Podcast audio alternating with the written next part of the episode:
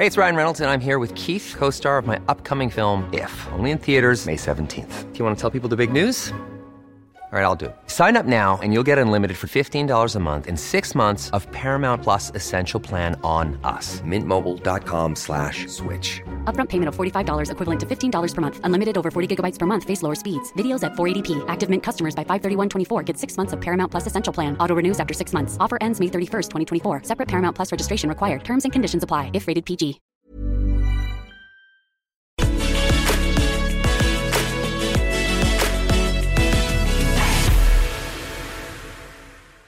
Hello, hello, hello. Welcome to the show. We've started on time. Come on, that's impressive. We've had a few delays as of late. We did, we were speaking to, for example, people in Ukraine uh, and juggling things. We're tricky sometimes, but this time we are very, very prompt. We've got quite the show today. We are talking about the latest developments in, I suppose, what could be loosely described as the Epstein saga. One of Jeffrey Epstein's uh, associates has been found uh, dead in a prison much, of course, like Jeffrey Epstein himself. This is Jean Luc Brunel. Now, I'm sorry, generally sticks to Occam's razor, which is the simplest explanation, is normally the likeliest. I don't normally, I don't indulge tinfoil uh, hattery, if you like. Uh, I don't think the moon landings were faked, etc. Various people, and I'll just bring up an example. Uh, this is Nazir Afzal, uh, who is a former CPS prosecutor, uh, who's written Jean Luc Brunel has, in quotes, scare quotes, committed suicide. He was accused of procuring young girls for Jeffrey Epstein to abuse, friends of Ghislaine Maxwell, and named by Virginia Giuffre as one of her abusers. He was awaiting trial in France for sexual abuse. I'm no conspiracy theory, but dot dot. Now we, I mean, we're speculating, and maybe that's not that productive. What we do know is, once again, someone who is accused of heinous heinous crimes. We're talking about the sexual abuse of girls has escaped justice and will not be on trial for those allegations, including supplying, trafficking girls for Epstein and his associates, as well as allegations of rape. Now, we want to talk about the specifics of the latest developments, not least, of course, Prince Andrew's settlement. What does that mean? What does the settlement mean? What does it mean in terms of Prince Andrew? But obviously, we want to talk about the wider issues, and that is, of course, male violence against girls and women, the issues of child sex abuse, of trafficking. These are very, very important issues, and I'll bring in very shortly to we couldn't have better guests to talk about this specific saga, but also those wider issues, which we do need to talk about in a non sensationalist way. Um, before I do that, thank you as ever for those who are watching live. Do click on the YouTube link if you're watching it and press subscribe and press like. Good for the algorithm. Just you know, it gets more people to watch it later on in the day or week. Uh, you can also listen to us, of course, on the podcast. Do download. Leave us uh, a rating if you're feeling well disposed.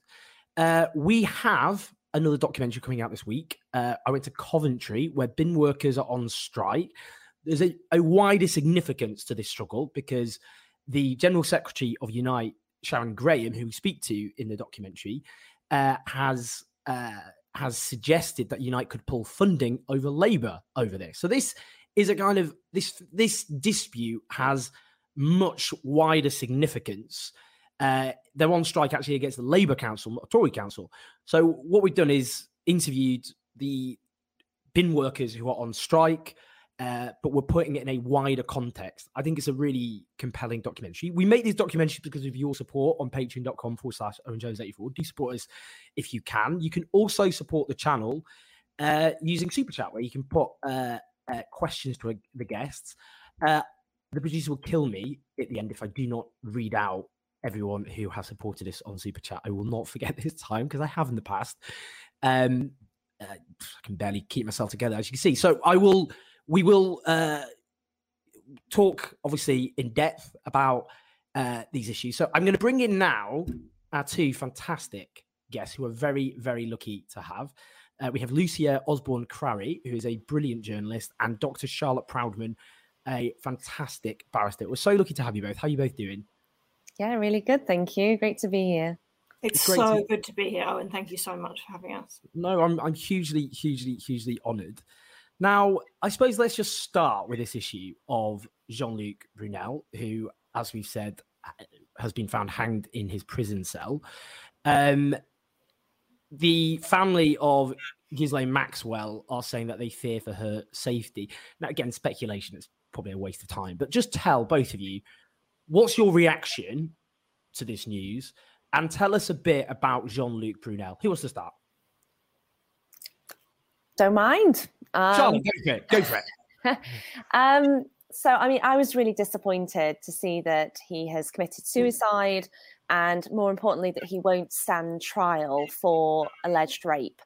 Um, Virginia Giuffre came forward and said that he raped her whilst she was a child. And looking at his history, um, he seems to have had an extensive friendship with Epstein um, to the extent that he supposedly fronted a modeling agency with Epstein and used that front to sex traffic young girls and teenagers for Epstein to allegedly use um, to allegedly rape and sexually assault and abuse over the years. And he was very much complicit in that. And Virginia Giuffre was one of the um, alleged victims. So now he won't stand trial. There'll be no justice yet again for Virginia Giuffre uh, and, and potentially other victims as well. Lucia, what's your what's your take? And tell us a bit, if you know, you know, a bit about Jean-Luc Brunel, what he was accused of. Yeah, so I completely agree with both of you. And I think what you were saying, Owen, in your introduction um, is exactly right. And this is the thing that, you know, can get so mm-hmm. lost in these discussions because so much of this can get sensationalized. You know, we don't know exactly what happened here. It's very suspicious. But what we do know is that, yet again, uh, these victims, you know, the system has failed these victims um, because another alleged perpetrator will not face trial and, and will not, you know, continue to face justice. So, you know, we don't know exactly what happened in Jeffrey Epstein's cell the night he died. We don't know exactly what happened on Saturday night um, when Jean Luc Brunel died. But what we do know is that this is another failure um, and that uh, these victims, this is just, you know, another story in which these victims um, don't get justice and which these um, perpetrators don't have to face their accusers and face justice. And I think that's so disappointing, regardless of what actually happened. Mm. so, you know, I think it's really important to stay focused on that and stay focused on the victims and and how disappointing this is for them. And Virginia put out a statement quite soon after Jean Luc Brunel's death was announced, and you know, you just can't even imagine how heartbreaking this must be for her um, to have these people continue to evade justice. So, onto your question about who Jean Luc Brunel was, we heard. So, I was at the um, Ghislaine Maxwell trial uh, in December, and we heard a lot about him in this trial. Um, we heard, we saw and heard evidence that Jean Luc Brunel was on Jeffrey Epstein's plane a lot. We heard about him from victims. So, he was a very, very close friend of Jeffrey Epstein, um, and he's been accused of delivering up more than a thousand girls uh, in what Ghislaine Maxwell's prosecutors described as a sexual abuse pyramid scheme, preying on um, minor girls. So he had the evidence that we saw uh, suggested that he had a really pivotal pivotal role um, in all of this, um, and he he's one of the only other people who has been arrested, and and now you know we will see again that he gets to evade justice. So it really is very disappointing. Jean Luc Brunel was also known as the Ghost, apparently, um, in that the French police named him the Ghost because he would just evade uh, investigation, evade prosecution. So he'd been on their radar for years, and there'd been an investigation into him in the 90s because of alleged sex trafficking, and he'd managed to so called get away with it in inverted commas. And yet again, he hasn't been brought to justice. We've got a clip shortly of Virginia from an earlier interview, but just as a way in to talk about the Prince Andrew settlement, I thought this was quite an extraordinary clip. It's just just a way of bringing it in. This was Nicholas Witchell, the BBC royal correspondent. What of Andrew's future? Could there possibly be a route back to a public role? I have to say, it's hard right now to see one. He's been shown uh, to have had such poor judgment, such poor choice of friends. And the brutal fact is, would anyone actually want him? Would any charities, any regiments, and so on want to be associated with him after all of this, for all that there's no admission of liability? Perhaps the answer is, as he says at the end of this statement, for him, as he says, to pledge to support the fight against the evils of sex trafficking and by supporting its victims. Perhaps that offers the, the best, perhaps even the only route back for him. Sure. Okay. I mean, the first bit was fine. The first bit was fine. That last bit, I think, was let's just say problematic. The idea that he could reinvent himself as a campaigner against trafficking. What's your just firstly your both your responses to the settlement itself? What does the settlement st- signify? Do you want to start, Lucy, this time? Yeah. So again, you know, this is such a such a complex issue, and um, you know, I think it requires some kind of really deep analysis because there's so much going on here. You know, a lot of people's instant reaction was, you know, this is a financial settlement and he's gotten away with it um, just by forking over 12 million pounds. And there's a lot of discussion about you know him avoiding jail by by handing over the money. And i think it's important to just remember that this was always a civil case.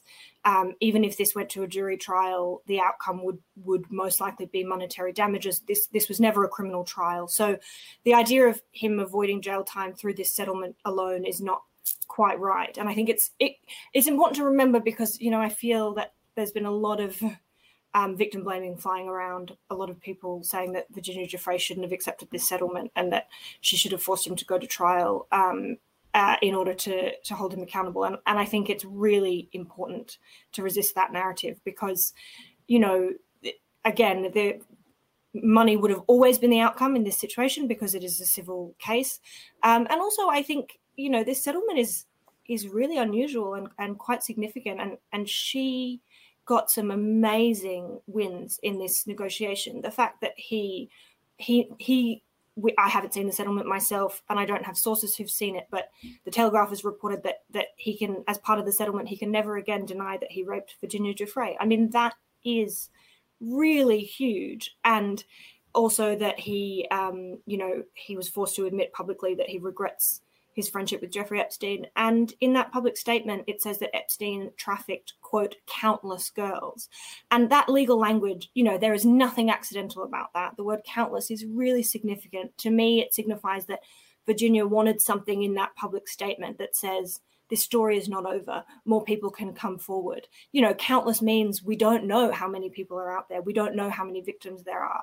And that word to me felt really significant to have that in a legal document because I think that kind of encourages people to come forward. So I think there are so many things mm. about this settlement that are kind of huge wins for survivors and and really significant to get you know that the statement that came along with this was not an admission of guilt but but it's also not the kind of mm. complete silence that you usually get with mm. out of court settlements. So i just think there's a lot to kind of to kind of analyze I mean, Charlotte, we've actually got here. This is Liz Stein, who's a one of the survivors. Let's just hear from Liz and just be interested to hear your response, Charlotte, to that as well. I think this shows that his decisions had consequences. He lost his royal and his military titles and his duties, his public association with his family, and he went from royalty to a private citizen practically overnight. Uh, he was publicly disgraced but he'll still have a better life than anyone could dream of. And whatever he lost as a result of this could never compare to what the victims of Epstein, Maxwell, and the men that we were trafficked to have lost from our lives. There's no amount of money that could compensate for that. Um, and I think that in negotiating her settlement, Virginia was uh, very wise in going after things that are much more important than money. Charlotte, what's your what's your thoughts just responding to that? I think the the more I think about the settlement, the more infuriated I feel, and I can feel my blood boiling um, as we're talking about this. And that's because effectively, what Prince Andrew has done is bought his innocence. He's paid, it's reported to be about 12 million pounds, um, apparently. Uh, we have no idea where that money is even coming from. He hasn't admitted fault at all. He hasn't apologized to her. He hasn't apologized for being friends with Epstein. He said, I regret being friends. He hasn't apologized for victim blaming her for so called apparently trying to get hold of her uh, mental health record, shaming her for a so called sexual history, referring to her in really lurid uh, victim blaming terms. And he hasn't admitted the fact that he did, um, as she said, rape her. And my concern is that we must remember that Virginia Giuffre went initially to the Metropolitan Police on a number of occasions, and she wanted, as it seemed, an investigation into him by the police. She also wanted a prosecution. And what's happening more and more is that the police, and the police uh, as part of the state, have a duty to prosecute, prevent, and end male violence against women and girls. And they're failing to do that. They are wholly failing to do that. When mm. there's only around a thousand convictions for rape every single year, that for me is the decriminalization of rape. So, what happens when the police fail to hold men, especially powerful men like Prince Andrew, to account? What it means is that the only option available to them is civil claims that I see through the civil courts, where you end up with two private citizens because the state have failed them, uh, arguing over potentially money and damages. But that's not the only significance. You see, here, had it have gone to a civil trial, whether in front of a judge or a jury, you could have ended up with findings that Prince Andrew had of raped Virginia Giuffre. That's right. You could have ended up with findings of that. Even, even if it were on the balance of probability, only 51%, more likely than not, still that would have had huge significance. And often it does have massive significance for victims because that's what they want. They want often a finding of that. They want some recognition of liability and wrongdoing so that then they can move on. With Virginia Giuffre, it appears that was very different. And therefore, I welcome this settlement for her, which she has accepted. This is not about victim blaming. I'm very pleased for her and I hope that she finds peace and justice and can move on. My concern is the wider implications for other victims and that the criminal justice system is failing mm-hmm. them. The left with the civil justice system in jam- damages is wholly insignificant and ins- in- insufficient. The amount of harm that's been inflicted on them by alleged perpetrators and found perpetrators. And we're seeing this a lot more as well in footballer cases, especially. Let's just hear then from Virginia talking in an interview about this, just to, to just to put those experiences front and center. Let's hear what she said. How did you learn that you were going to be trafficked to him? I, you know, was woken up by Ghislaine in the morning and told I was going to meet a prince. And up till then, I didn't even, I should have known, but I didn't even know that I was going to be trafficked that night to him. And um, we went shopping and and Prince Andrew came over and then we went to Club Tramp and he danced with me and he's, he's a horrific dancer, by the way, and he sweats a lot and he smells funny. Um, and then and then we get in the car and Andrew's not in the car with us. He's in the car behind us with his security guards. And um, tells me in the car that I have to do what I do for Jeffrey for Prince Andrew. And that's when I learned what was going to happen. I mean, Lucy, the the I think it's worth just unpacking the, amount of courage it actually takes to be in that position. I mean, we're talking about a roy, a member of the royal family or erstwhile. Just talk through like actually the courage it takes because we've seen, and Charlotte's already referred to victim blaming in in mainstream in in in, in other cases. In, you know, where it doesn't involve a member of the royal family, but we're talking here about a member of the royal family, well connected, sympathetic media outlets. That's a lot. It is. And, you know, this has been such a long and difficult fight for Virginia. And I think, you know, to for her to have even gotten to this point where, you know, she kept fighting and she kept fighting, um, you know, to get to a point where he is forced to say that, you know, he will never again deny that he raped her.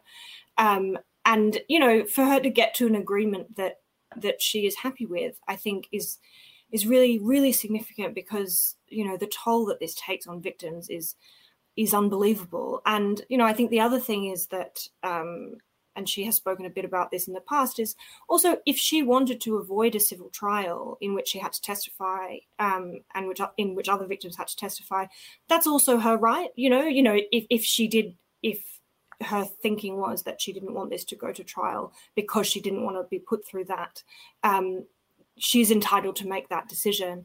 Um, and so, you know, I think the point about courage is is a really important one because the kind of re-traumatizing toll that this takes on victims of abuse that, that every every step of the justice system takes on victims of abuse is really really massive and i think but the other thing i think is really important to say is that i completely agree with charlotte in that you know these these cases shouldn't be in civil court. This this this shouldn't have been a civil case.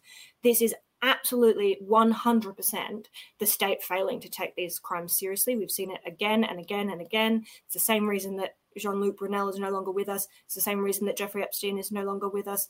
You know, it just, we keep seeing, you know, the, the thread that goes through all of this is that the state, the government, and the police just do not care enough about these kinds of crimes. That's why Virginia had to pursue Prince Andrew in civil court. That's why, you know, this was always going to be about a monetary settlement. And that's completely unacceptable. You know, it's just it's just another example of our police forces just not doing their jobs. I mean, I mean, Charlotte, you referred before to, and, and this is many campaigners made this point about the the effect of decriminalisation of rape. That we have eighty five to ninety thousand women every year raped by men, and a tiny, tiny proportion end up with any uh, legal consequences. I mean, uh, just you know, in terms of just unpacking a bit what you said and going through, are we becoming like the US basically, where it's private citizens who are forced to litigate uh, rape and and also just say a bit more about the impact that this victim blaming has, not just in this case, but in in other cases as well. Yeah, absolutely. So I do think that we are moving more towards a US style system where it's effectively left to private individuals to litigate cases of rape or sexual abuse or assault because the police have wholly failed to properly investigate. There's no prosecution. As I've said before, there is a duty on the state to end male violence. There's a duty on them to investigate, it's a duty on them to properly prosecute, and they are failing every step of the way. And in this country, misogyny is ingrained, it's systemic, it's institutionalized in the police force. So no wonder it's hardly being investigated, let alone prosecuted. And then we have to look at the way in which these cases are prosecuted or the way in which civil trials happen uh, when uh, victims bring those claims forward and seek damages or findings of rape. The whole process is incredibly, it's, it's re-abusive, it's re-traumatizing, and victim blaming myths are part of the entire process, as indeed are victim blaming tropes. And in fact, there's been a, a huge amount of research done where victims have said they felt worse after the trial, in some cases, than the rape itself. Now, if that is right, and that is happening frequently, we are failing failing in our justice system. That is not justice, that's injustice. And it might be a fair system for mm. perpetrators to peddle victim blaming myths, but it's certainly not a fair system for victims and for complainants because what it does is discourage them from coming forward. So I wouldn't be surprised if Virginia Giuffre and other victims would not want to go through that system, would not want to, and I'm going to use a really colloquial expression here, but to air their dirty laundry in public because that's exactly what it is. But it's not just their dirty laundry, it's airing their trauma. And what it allows is, in this case, Prince Andrew to try and pull out her mental health records to gaslight her, to mm. effectively say that you're not telling the truth, you're not credible, your memory is not correct, your memory is not correct, for goodness sake, saying that your version of reality, your experiences, your lived reality is false. I mean, how abusive and re traumatizing is that? Not only do they peddle those myths in the media, in the courts, they then bring out so called memory experts to say that they're misremembering things as if they're children, they're infantilizing them. But notably, we don't do this with perpetrators, do we? We don't say to perpetrators in court, you're misremembering, your memory is false. No, we only victim blame victims. Perpetrators, on the other hand, we don't we don't call up their sexual history, don't look at how many women that they've apparently raped or sexually assaulted. It's the emphasis is the onus is always on victims.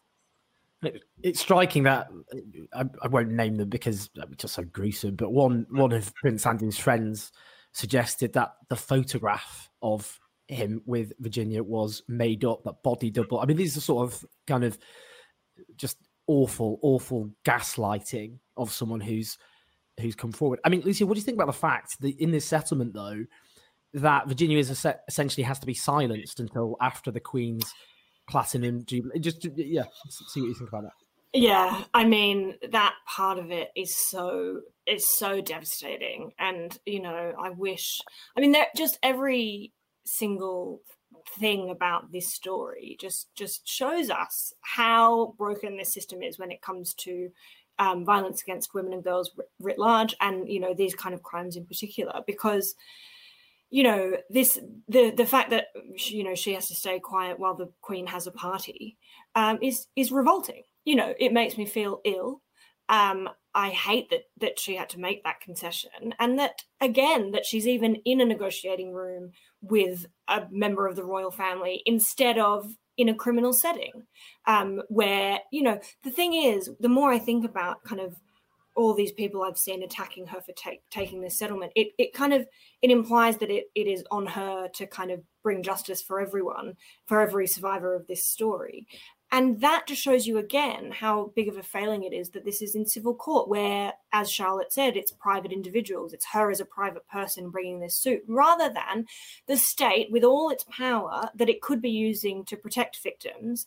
Um, instead, it's leaving them out on their own to bring these suits, and and then to be put in a position where she has to accept you know a gagging order while the while the queen celebrates a jubilee and like you know if there's anything that speaks more broadly to the kind of awful state of the society we live in. It's got to be that, you know, that here in the UK, the Queen's going to have a big party and all of these, you know, the, the media is going to cover it every day and everyone's going to go out and celebrate her. And the cost of that, you know, the, that relies on this idea that Virginia has to be quiet for that time. And it's just, it's revolting. If you thought the only way to get a more defined jawline with natural looking results was through surgery, think again. Juvederm Volux XC is a non surgical injectable gel filler that improves moderate to severe loss of jawline definition and can help you achieve natural looking results with little downtime. Even better, this improved definition lasts up to one year with optimal treatment. No maintenance required. Improve jawline definition for a smooth, sculpted look with Juvederm Volux XC. For important safety information and to find a licensed specialist, visit juvederm.com. That's J U V E D E R M.com. Not for people with severe allergic reactions, allergies to lidocaine, or the proteins used in Juvederm. Common side effects include injection site redness, swelling, pain, tenderness, firmness, lumps, bumps, bruising, discoloration, or itching. There's a risk of unintentional injection into a blood vessel, which can cause vision abnormalities, blindness, stroke, temporary scabs, or scarring. Talk to a licensed specialist specialist to find out if it's right for you. Hey, it's Ryan Reynolds, and I'm here with Keith, co star of my upcoming film, If, only in theaters, May 17th. Do you want to tell people the big news? All right, I'll do it. Sign up now and you'll get unlimited for $15 a month in six months of Paramount Plus Essential Plan on us. Mintmobile.com slash switch. Upfront payment of $45 equivalent to $15 per month. Unlimited over 40 gigabytes per month. Face lower speeds. Videos at 480p. Active Mint customers by 531.24 get six months of Paramount Plus Essential Plan. Auto renews after six months. Offer ends May 31st, 2024. Separate Paramount Plus registration required. Terms and conditions apply if rated PG. Cass, before I ask just finally about the just again wider issues with this with Epstein, so he's dead. His close associate is dead. Where do we go from here in terms of justice? Because so much of this remains completely shrouded in the darkness in terms of the associates of Epstein, the people who these girls were trafficked to. We don't know really publicly the full story or anywhere near it. So, Charlotte, what, what do you think happens next? I mean, what hope is there ever of genuine justice and the truth? Yeah, I think that's a great question. It's one that I was thinking about actually um, just yesterday. I was thinking about, you know, how many more victims are there? How many more perpetrators are there? How many more famous, powerful, rich people need to be held to account? How many people that we don't know who they actually are? We haven't heard their names, we haven't seen their faces.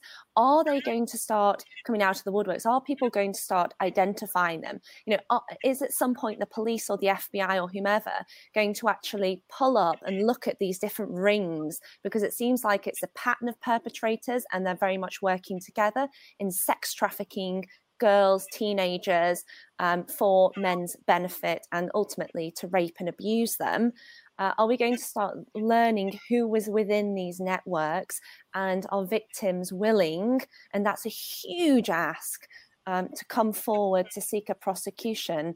Um, and, and, and, and the other thing to remember is if they're not seeking a prosecution, and perhaps the police wouldn't even properly investigate. So, we've seen the fails of Virginia Giuffre against Prince Andrew. Would that mean that they'd have to bring a civil claim? And if you bring a civil claim, you're not anonymous, so you don't have the benefit then of not being named. Whereas we saw in the Maxwell trial that some of those victims were not named, their identities were concealed, and that's the benefit of the state bringing the case on your behalf. I, I, I think that this won't be the last that we hear of this case. I think that there potentially will be many more uh, attempts to bring them to justice and potentially will, uh, particularly if Virginia Giuffre has anything to do with it. I think she's a remarkable woman. And I, I, I honestly, I, I, think she's so courageous, so very brave. And I'm really proud of the success in bringing this case forward and winning. What do you think, Lucia, in terms of what, what happens next? Well, I think this is one of those things where it is so important at this point that we all keep going. You know, everyone, eh, you know, people like Charlotte who are, you know, working in law on these issues and journalists who are reporting on these issues. You know, this, the people, the other people in this story, the other perpetrators in this story who have not yet been arrested are counting on the fact that people will get bored and look away from these kinds of issues. And I think um, now, you know, when Ghislaine has just been convicted, we've just had this news about Jean Luc Brunel. We have, you know, I was approached by a victim yesterday who had never come forward before. You know, we have to keep the pressure on and we have to keep going and keep digging around and until we find out exactly how many people were involved in this exactly what happened and you know bring those people to justice because i think you know it's just one of those things where a lot of people are relying on this going away at some point. And uh, these victims are so tireless in their search for justice. They're not going to give up. And I think the people around them who are kind of investigating this and working on this need to really step up now and say, you know, I'm not giving up on this story until until we know exactly what happened and we know exactly who was involved and that those people have been held accountable. Just just finally, I mean, Charlotte, you referred to this earlier as well, just the terror, the the ingraining of misogyny within the justice system, the legal system. We know that Channel Four, for example, have done investigative work about domestic violence by police officers, as well as uh, including as well sexual assault, rape, um, and many, all too many police officers have been allowed to continue as police officers after committing those acts of violence against girls and women. So we know how ingrained misogyny is. Obviously, we have the Sarah Everard horror of a male police officer, um, and then the vigil, of course, being attacked by Metropolitan Police officers. So, Charlotte, what, if anything, can come out of this? What do you think the demands are? What ha- what what needs to be fought for now to transform a legal and justice system which is just absolutely riddled with misogyny? Yeah, I mean it's it's it's basically on its knees where women don't have confidence, in my view, in coming forward and reporting rape, uh, sexual assault, or even domestic abuse. I mean, the police are just wholly failing. I mean, when I go through police records myself in domestic abuse or rape cases, and I see the kind of frankly crap that they come out with, like. Um, it's a non-crime domestic. I mean, what the hell is that? A non-crime domestic because it's in a domestic abuse in a domestic setting. It's therefore not a criminal offence. So they minimise, demean it. Police officers struggling when I've cross-examined them um, to explain even what domestic abuse is, let alone what the key indicators or the key themes are, or what the things are to look out for. So how do we change this? I think we need uh, someone to replace Cressida uh, Dick, who is experienced in domestic abuse, who champions victims uh, someone trained in that field specifically, and someone who's going to take a zero tolerance approach to misogyny, racism, homophobia, other forms of discrimination within the police force, because it's definitely riddled with it. Uh, we also need proper training for police officers, and we need proper vetting for them. I mean, Wayne Couzens, for example, it was reported that he was involved in flashing. He was a perpetrator of flashing, and apparently the police failed to properly investigate that. Now, what is going on? And also the fact that he was known as the rapist and that he was involved in WhatsApp chats uh, which was apparently also riddled with misogyny, racism, and other forms of abuse. Why wasn't that picked up on? Why wasn't that called out? And then we need better protection for whistleblowers within the police force as well. So I think there's a huge amount that needs to be done. But most importantly, you need someone that actually acknowledges that this is a, an institutional problem and a cultural issue. That doesn't mean that all police officers are involved in this. There are some absolutely brilliant ones, including at the top in senior ranks, but that needs to filter down. And we need to see that domestic abuse is seen, in my view, this is the biggest issue, as harmful to the social fabric of our society as terrorism, because that's what it is. It's terrorism on an epidemic scale, on a mass proportion, but within women's homes. Absolutely. And Lucia, finally, what, what, what's your thoughts on that? Well, I just, I mean, you would have seen me just furiously nodding. Then I completely, completely agree with Charlotte. It's, you know, this is an epidemic, and and it is as harmful as terrorism, and we are not even close to to being a society that acknowledges that. And I do think we're at I think this is an important moment, you know, think reflecting on last week the charges placed against the Met officers who were in that WhatsApp chat with with Wayne Couzens and and the things that were said in that chat just tells you everything we need to know about why these crimes aren't being taken seriously by the police because there are members of the police force who are perpetrators or or who are joking about being perpetrators with their friends, you know, and that, you know, it just shows that everything needs to change. Um, I think the the point, Charlotte's point about changing the culture of the police, um, I think that's absolutely crucial um, because this is you know at the center of it the, that story about having a police officer who couldn't on cross-examination um, talk clearly about what domestic abuse is you know that is absolutely devastating from the from the perspective of anyone who wants this to change. So um, you know, I think I think we're in a moment where it's possible to to kind of move the needle forward.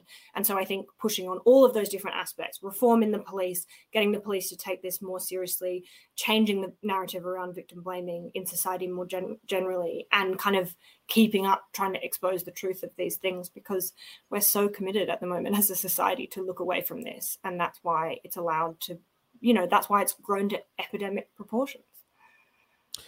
Lucy and Charlotte, we've been so honoured to have you both. Just so clear, lucid, really gone into the weeds, and just as we've as, as you've done so brilliantly, looked at the the far wider issues. Uh, because this isn't a so-called royal scandal. This is obviously about male violence against girls and women uh, from the very top of society to the very bottom. And you've both so clearly articulated that and the demands going forward from this horror. And I'm glad as well we've we've spoken about the courage of Virginia. It must have been horrific ordeal for her to go through, and there's no obviously responsibility for her to to, to respond in any way, but in any right or wrong way. But it, it, it's it, to have the media, his allies, the you know, royal family briefings against her, gruesome that she's done this. She has got something at least, which I think you've you, you've unpicked both so brilliantly.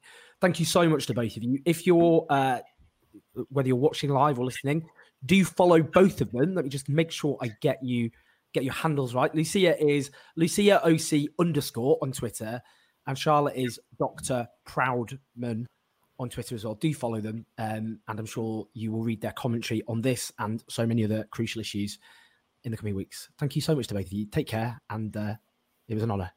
Thank, Thank you, both of you. Thank you so much, both. Thank you. Thank you. Um, brilliant stuff. We're so lucky to have guests who can just so clearly and plainly explain very, very complicated uh, issues. And I'm glad we didn't, you know, it's important not to sensationalize this kind of issue um, and to talk about those wider, the wider issue of male violence against girls and women. We've been very lucky to have a range of brilliant uh, uh, speakers on the nature of the police force. Of course, we had a former police officer, Kevin Maxwell, who detailed the homophobia and racism that he endured in the Metropolitan Police Force. So do look that up. Uh, we interviewed him, of course, um, a couple of weeks ago. Um, just finally, we had a comment there from David Barrett about the Metropolitan Police. This was should it does it need to be here we are. Do you think the Met can be actually fixed, or should the institution be torn down and replaced? I found this interesting because the first column I ever wrote for the Guardian back in 2014 was calling for the abolition of the Metropolitan Police, and I think it is important. We did a, a whole show, of course, on the litany of scandals within the Metropolitan Police. At the time, uh, I think this is all too relevant. I'd been interviewing many women who'd had relationship with undercover police officers. These are police officers who adopted entirely new identities, um, had relationships, often moved in with those women for years. One of them had a child. One of those women said it was like being raped by the state. Um, and we don't know. We don't. We. I mean, we still don't know how extensive those undercover police operations uh, were. Uh, but that was, you know, those women courageously fought for so long. But we, you know, we could go through the, the racism, the pandemic racism within the police force. Recently, of course, uh, with Stephen Port, the so-called Grindr killer, the killings of young gay men, which the families of the victims have quite rightly spoken about as, in terms of the police response, institutional uh, homophobia. We've obviously gone through just some of the misogyny within the police force. Now, whatever we think in terms of how we transform the police, uh, or, or sorry, our approach to the policing in general, I think there's brilliant work being done on, on how, if you like, the frontiers of policing can be rolled back in a sense that having a police force, which is a kind of one uh, size fits all to a whole range of different issues, whether it be, I don't know, uh, having your phone nicked to uh, male violence, domestic abuse within the home, uh, to dealing with racist attacks in the streets. You know, the idea that there's just you know one police for one institution. Uh, which is supposed to deal with these disparate issues, notwithstanding the systemic and institutional racism, homophobia, misogyny um, uh, within those police forces. I think there's th- that that you know the defund the police movement often got caricatured, but what it was arguing for in the, in the US, for example, is that funding instead of f- dealing, if you like, with the symptoms of a broken society. Uh, where you kind of play whack-a-mole in often quite a brutal way with policing, you actually use resources to deal with the underlying injustices before those problems actually arise in the first place. I think that's still a discussion that people can have. It's it's often been shut down and sensationalized, but I think it's an important discussion. In terms of the Metropolitan Police, though, I think it's a broken system, a completely irredeemably broken. And whatever our view on policing and, and how we transform uh, the justice system, personally, I think that whole police force needs to be abolished and replaced with something else because it's rotten from the very top to the very bottom. Um, and I think has quite correctly lost the confidence of millions of Londoners. Um, uh, and, and I think, you know, it's this is why the danger is the focus on Cressida Dick is very problematic because we're dealing with systemic issues here. I mean, that was the point Charlotte was making before. Of course, they're good police officers and people who become police officers for the right reasons. The issue is the nature of the system itself. It's a systemic issue. So even if you have well intentioned people within a broken system, you still have a fundamentally broken system. Um, and in fact, that's a point here Tad makes, Tad Cantwell. It's hard to see how the Met can be separated from Westminster power structures without a large political change. And that's the other thing. You know, I, I find this interesting because I actually studied my university uh, dissertation was on um, the police strikes of 1918, 1919, when the police, the, the Met went on strike wholesale in 28 uh, in 1918. At the time, the state made uh, the unfortunate mistake of not paying police officers a high salary. In fact, many of them were paid less than unskilled workers. Many of them were hungry, doing second jobs. So they went on strike, and that terrified the state because you had a wave of strikes and army mutinies going on. So they thought that would be that presaged a revolution because if you lose your arm, you know, the arm of law and order during a period of huge revolutionary unrest, then what's to stop that revolutionary unrest taking over the country? So what they did is they crushed the police trade union and replaced it with the what we now know as the police federation, of course, um, and they paid the the police very highly after that. Um, uh, Margaret Thatcher may have cut uh, the real terms pay of many public sector workers, but she gave the police a massive pay increase, of course, when she came uh, to power. Uh, more recently, the Conservatives haven't actually stuck by that general strategy. Uh, and you've seen obviously attacks on, to be fair, the pay and pensions of of of the police. But even though the British model of policing is often extolled compared to the continent, where you have a, a, a centralized police force, and this is supposed to be policing by consent and devolved police forces which are separate from the state. Obviously, that's not really the case with the Metropolitan Police. Uh, you know, the Home Secretary appoints the commissioner, etc. Uh, well, in theory, it's the Queen, but it's the Home Secretary in practice. So, you know, you can't actually disentangle them there. and many of its functions are essentially it's operating as an organ of the central state. Uh, which is unlike other police officers, uh, police services across the country. So I think it's a really important point that Tad makes. Right, that is enough for me. Um, we are. I'm going to go off actually to finish our documentary, which we've been making um, on, and, and this is I think very important because trade unions are the biggest democratic movement of the country. They represent millions of people, and they're all too rarely discussed within the media, including workers who we've got a cost of living crisis. We do talk about that a lot in the media to a degree. Um, but you've got workers uh, there who are actually doing something about the cost of living crisis. They're fighting for better wages. Unfortunately, their employer, as it turns out, is a Labour council. Um, and just going, uh, what I've done in the film is I've interviewed the leader of the council, uh, the HGV drivers themselves, and the general secretary of Unite, because this has become a national flashpoint between the Labour Party and its biggest funder, uh, which is Unite, which is threatening to pull money from the Labour Party, not least over this particular dispute. So there's a lot of wider issues which we've uh, uh, we're looking at, and that's thanks to your support on patreon.com forward slash Owen Jones 84. Uh, so thank you everybody today for uh, for, for tuning in. Um, do press like on YouTube or on Facebook if you're watching it there. Uh, press subscribe, and I am finishing my book, nearly there.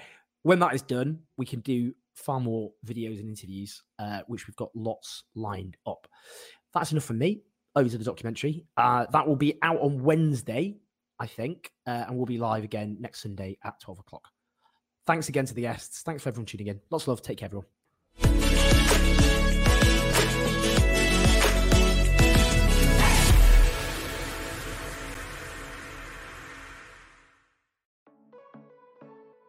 Thanks for listening, everyone. I hope you found that informative, educational, uh, interesting, and I certainly did.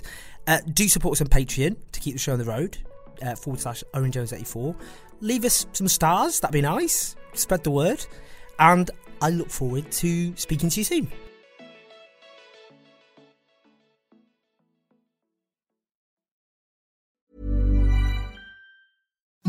Imagine the softest sheets you've ever felt. Now imagine them getting even softer over time. That's what you'll feel with Boll and Branch's organic cotton sheets. In a recent customer survey, 96% replied that Boll and Branch sheets get softer with every wash. Start getting your best night's sleep in these sheets that get softer and softer for years to come. Try their sheets with a 30-night guarantee. Plus, get 15% off your first order at bollandbranch.com. Code Exclusions apply. See site for details.